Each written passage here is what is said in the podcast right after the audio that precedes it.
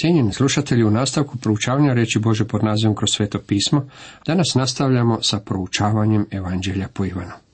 Osvrćemo se na 13. poglavlje. Isus pere noge učenicima je tema ovog poglavlja. Došli smo i do četvrtog velikog odjeljka u proučavanju ovog evanđelja.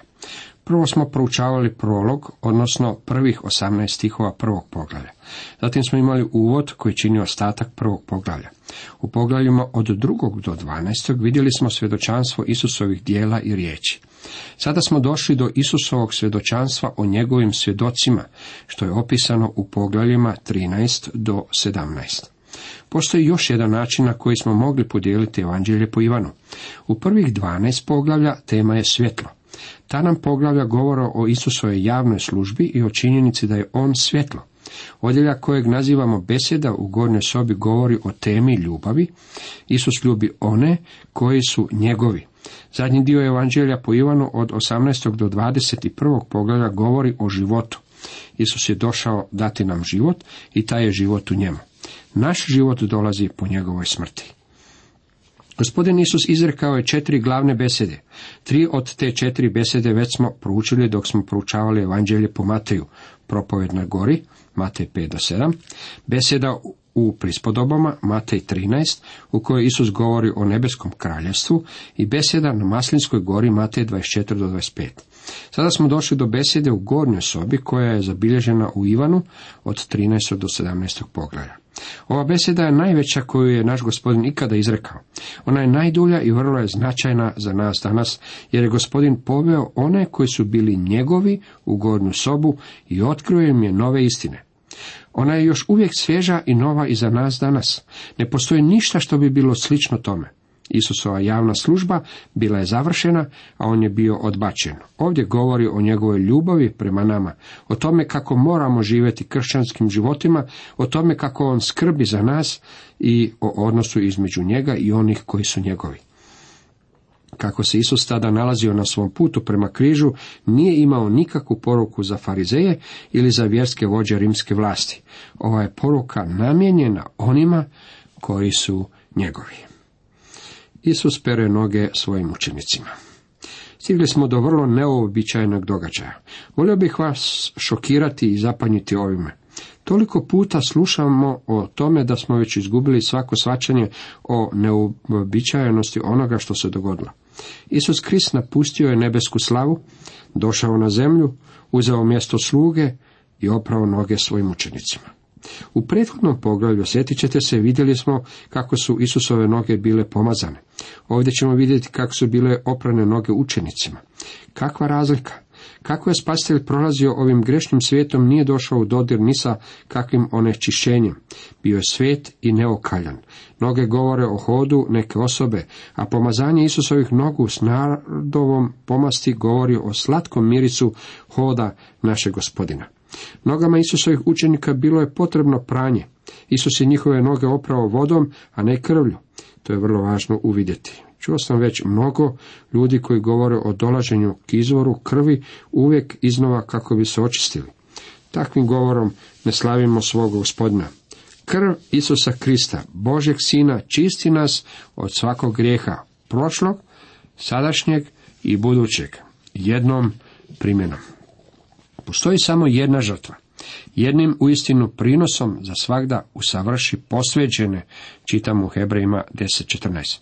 Kad smo vi i ja kao grešnici došli k Isusu Kristu, njegova krv je bila ta koja nas je jednom i za svagda očistila i dala nam položaj pred Bogom.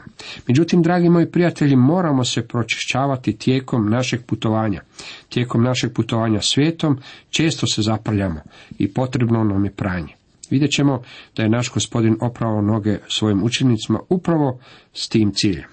Postoje tri razloga kojima se može objasniti zašto je Isus opravo noge svojim učenicima i ta ćemo tri razloga promotriti kako budemo proučavali tekst. Bjaše pred blagdan pase, Isus je znao da je došao njegov čas da prijeđe s ovoga svijeta ocu.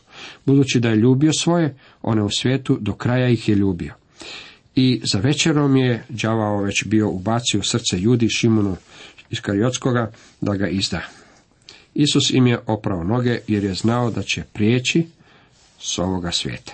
Njegova će se služba nastaviti dok se vrati natrag u nebo. Sebe je poistovjetio sa svojim narodom i on danas još uvijek pere noge svojim učenicima. Isus je rekao da će otići s ovoga svijeta, što znači i sustava ovoga svijeta. To je svijet čovjeka, svijet greha. To je civilizacija koja je protiv Boga i protiv Krista i taj je svijet pod osudom. Zbog toga što Isus odlazi iz ovoga svijeta, on pere noge svojim učenicima. Drugi razlog zbog kojeg Isus to čini je taj što ljubi one koji su njegovi. On ih je ljubio do kraja. Isus je odlazio ocu jer ljubi one koji su njegovi. Umro je za one koji su njegovi i on odlazi kako bi oni ostali spašeni. Mi imamo predivnog spasitelja i on nas ljubi do samog kraja. Bog nas ljubi vječnom ljubavi, mi ga ne možemo spriječiti u tome da nas ljubi. Treći razlog je bio taj što je u prostoriju ušla i treća osoba. Bio je nazočan jedan nepozvani gost. Njegovo ime bilo je Sotona.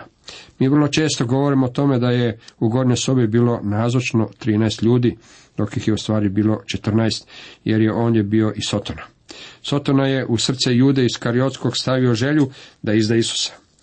Gdje god se đavao uključi u kršćanski posao, to ima utjecaja na ljude i gospodin ih mora oprati. On nas mora oprati ako želimo imati zajedništvo s njim. Zapazite da se to dogodilo na blagdan Pashe, za vrijeme večere.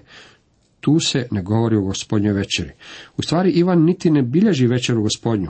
Zašto Ivan izostavlja nešto tako važno? Mislim da je to zbog toga što je već u vrijeme kad je Ivan ovo pisao bilo kršćana koji su od večere gospodnje pravili obred. Postoji velika opasnost u tome da se naglasak stavi na sami obrad, a ne na osobu gospodina Isa Krista. Važnije je poznavati Božju riječ nego sudjelovati u gospodnjih večere. Nema blagoslova u samoj večeri gospodnjoj bez Božje riječi. Jedan profesor apoloketike kojeg sam imao na fakultetu rekao je da se tu radi o Kristu u srcu i kruhu u trbuhu. Kruh neće biti dugo u vašem želucu. Krist u srcu je ono što je neophodno. Ja vjerujem da je to razlog zbog kojeg Ivan ispusta govoriti o večeri gospodnja. A Isus je znao da mu je otac sve predao u ruke i da je od Boga izišao, te da k Bogu ide, pa bolji bi prijevod glasio, s obzirom da je Isus znao da mu je otac sve predao ruke, da je od Boga izišao i da ide k Bogu, ponovno se naglašava da Isus čini ono što čini zbog toga što se vraća ocu. To je ono što je važno. Ustao od večere, odloži haljine, uze ubrus i opasa se. Nalije zatim vodu u praonik i počne učenicima prati noge i otirati ih ubrusom kojim je bio opasan. Isus je odložio svoje haljine, drugim riječima skinuo je odijelo koje je imao na sebi. Zatim je uzeo laneni ubrus i opasao se njime. Isus ovdje činio vrlo čudnu stvar. Isus je zauzeo mjesto sluge. Opasan je ubrusom služenja i spreman je oprati njihove noge. Proučavajući knjigu izlaska 21. poglavlja možemo naučiti nešto o zakonu o robovima. Židovski rob služio svojem gospodaru šest godina i sedme godine je mogao biti slobodan. Ako se tijekom tog vremena oženio i dobio djecu, gospodar bi ga oslobodio, ali ne i njegovu obitelj. Međutim, rob je mogao odabrati ostati. Ako je ljubio svoga gospodara i njegovu obitelj, mogao je ostati kod njih. Tada bi ga gospodar postavio uz dovratak i probušio mu uho šilom, što ga obilježava kao dragovoljnog roba za uvijek. Iako je mogao biti slobodan, ostao je uz gospodara iz ljubavi. Naš je gospodin Isus došao na zemlju, uzeo na sebe naše ljudsko obličje i bio je sličan slugi. Sve je to učinio zbog toga što nas je ljubio. On je mogao biti slobodan, međutim umro je na križu kako bi nama priskrbio spasenje. To je učinio zato da bi za nas ustanovio predivan odnos i da nama omogući da imamo predivno zajedništvo s njim. Isus je postao slugom zbog toga što nas je preko svake mjere ljubio. Dođe tako do Šimuna Petra, a on će mu, gospodine, zar ti da meni pereš noge? Odgovori mu Isus, što ja činim, ti sada ne znaš, ali shvatit ćeš poslije. Neki ljudi govore kako je to sakrament i kako bismo mi trebali prakticirati pranje nogu. Ja ne vidim nikakvog problema u prakticiranju toga, tako dugo dok se ne izgubi duhovno značenje. Drugi ljudi govore da je to pouka o poniznosti i da je to pouka za nas. Nema ničeg lošeg u tom tumačenju, međutim mislim da ono ide dovoljno duboko. Petar je svakako mogao zapaziti da je to bio primjer poniznosti, no gospodin je rekao, što ja činim, ti sada ne znaš, ali shvatit ćeš poslije. Reći mu Petar, nećeš mi prati nogu nikada. Isus mu odvrati, ako te ne operem, nećeš imati dijela sa mnom. Što je naš gospodin želio ovim reći? Mislio reći da bez tog pranja ne može biti niti zajedništvo s njim. To je bio blagdan Pashe koja govori o njegovoj smrti. On je ustao iz blagdana Pashe koja govori o njegovom ustajanju, uskrsnuću i odlasku u nebo. Isus je opasan ubrusom službe i on nam poručuje, ako te ne operem, nećeš imati dijela sa mnom.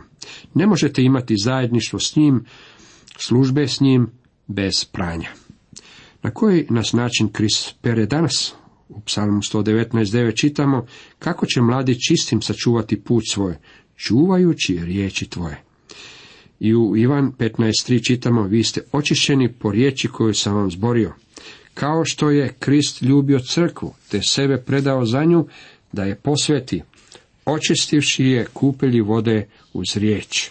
Efežanima 5, 25 i 26 redak. Božja riječ je ta koja će vjernika održati čistim. Kad sagrešimo, kako bivamo očišćeni? Ako priznajemo grijehe svoje, vjeranje on i pravedan, otpustit će nam grijehe i očistiti nas od svake nepravde. Previše ljudi se odnosi prema grijehu kao nečem nevažnom i laganom. Moram vam reći, dragi moji prijatelji, kako noge govore o hodu, a kad vi i ja postanemo neposlušni, tada ne hodamo njegovim putem. To je grijeh i treba ga priznati. Na to čemu Šimun Petar. Gospodine, onda ne samo noge, nego i ruke i glavu. Petar je u prvi mah podigao noge u zrak. Zatim, nakon što mu je naš gospodin rekao da neće imati zajedništva s njim, Petar je ispružio svoje noge prema Isusu, velike, izborane, ribareve noge. A ispružio je i ruke, i to su bile sigurno snažne ruke, ispucale ruke, a pognuo je čak i svoju glavu i rekao, gospodine, onda ne samo noge, nego i ruke i glavu. Ako to znači zajedništvo, onda je Petar želio svo zajedništvo koje je moguće. Kaže mu Isus, tko je okupan, ne treba drugo da opere nego noge. I sav je čist i vi ste čisti, ali ne svi. Sada je rekao, tko je okupan, ne treba drugo da opere. To baš nema velikog smisla, zar ne? Razlog zbog kojeg nam ovo baš nema smisla je taj što Isus upotrebio je dvije različite riječi, a prevodioci nažalost nisu baš naglasili tu razliku. Isus je rekao, tko je lov? Lov znači okupan, Nipton je riječ koja se prevodi sa prati, tko je okupan ne treba oprati drugo osim noge. U ono vrijeme ljudi su odlazili u javne kupke na kupanje. Nakon kupanja čovjek bi stavljao na noge svoje sandale i vratio bi se kući. U kući je imao lavor s vodom kako bi oprao noge, jer su se zaprljale hodanjem prašnjavim ulicama grada. Ne samo da je na nogama imao prljavšinu, već se u ono vrijeme i smeće izbacivalo na ulicu, pa jako je tek došao s kupanja, morao je prati noge kad je ulazio u kuću. Naš gospodin nas poučava da kad dođemo križu, da kad dođemo k Isusu, onda smo oprani u potpunosti. To je kupanje, lov, obnova, regeneracija. Kad hodamo ovim svijetom, oneščišćujemo se i postajemo prljavi. Postajemo neposlušni grijeh ulazi u naše živote. Ja ne vjerujem da i jedan vjernik proživi i samo jedan dan u svom životu, a da se bar malo ne zaprlja. Isus je rekao da ne možemo imati zajedništvo s njim ako smo prljavi. Dakle, pranje nogu, nipto je pranje koje ima za svrhu vratiti nas u zajedništvo. Reknemo li da imamo zajedništvo s njim, a u tami hodamo, lažemo i ne činimo istine.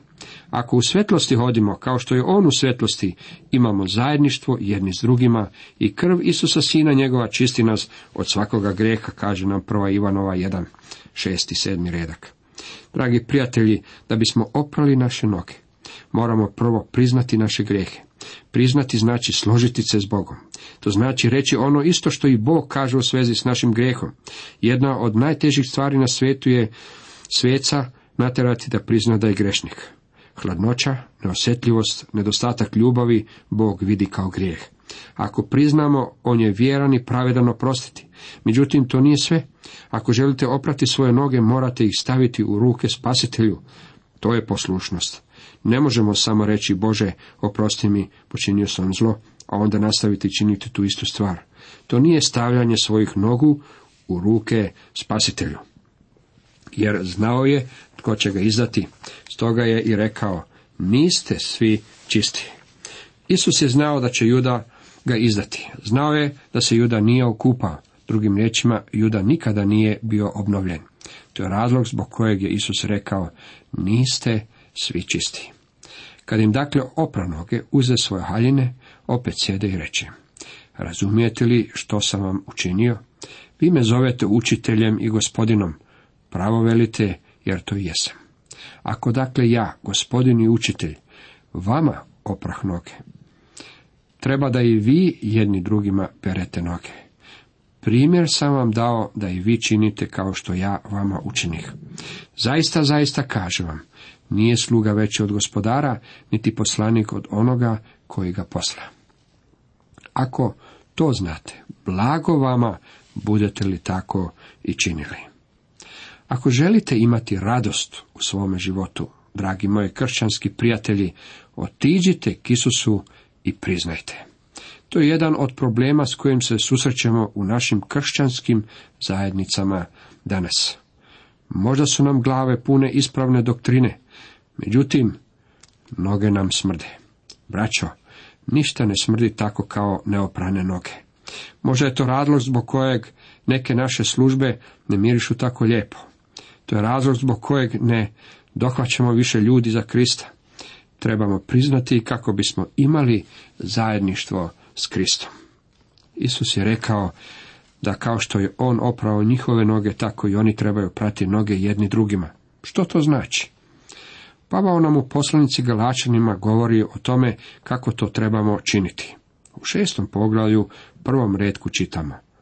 Braća, ako se tko i zatekne u kakvu prijestupu, vi duhovni takva ispravljajte u duhu blagosti, a pazi na samoga sebe, da i ti ne podlegneš napasti. Kada brat u Kristu padne u grijeh, onda ga oni koji su duhovni trebaju vratiti u zajedništvo s Kristom. Tući takvog čovjeka po glavi i kritizirati ga nije pranje njegovih nogu. Obnoviti ga znači oprati mu noge. U crkvi imamo svakovrsne talente, vrsne govornike i predivnu glazbu. Međutim, nema probuđenja. Potrebno nam je pranje nogu. Trebamo biti oprani. Prije nego što možemo oprati noge bratu, naše noge treba oprati gospodin slave. Trebamo doći k njemu svaki put kad smo prljavi kako bi nas on oprao. Psalmist je rekao, pronikmi me svega Bože, srce mi upoznaj, iskušaj me i upoznaj misli moje, Pogledaj, ne idem li putem pogubnim i povedi me putem vječnim. Psalam 139. 23. i 24. redak. Nitko od nas ne proživi i jedan dan, a da ne počini neki grijeh. Trebamo to priznati gospodinu i biti očišćeni. Bivamo oprani Božom riječi. Svoje noge stavljamo u njegove ruke, što znači da smo u potpunosti predani Isusu. To nas stavlja u zajedništvo s gospodinom Isusom. Dragi prijatelji, ne dopuštajte da vam prođe jedan jedini dan bez zajedništva s Isusom. Ne dopustite da grijeh stupi u vaš život i prekine to zajedništvo. Cijenjeni slušatelji, toliko za danas.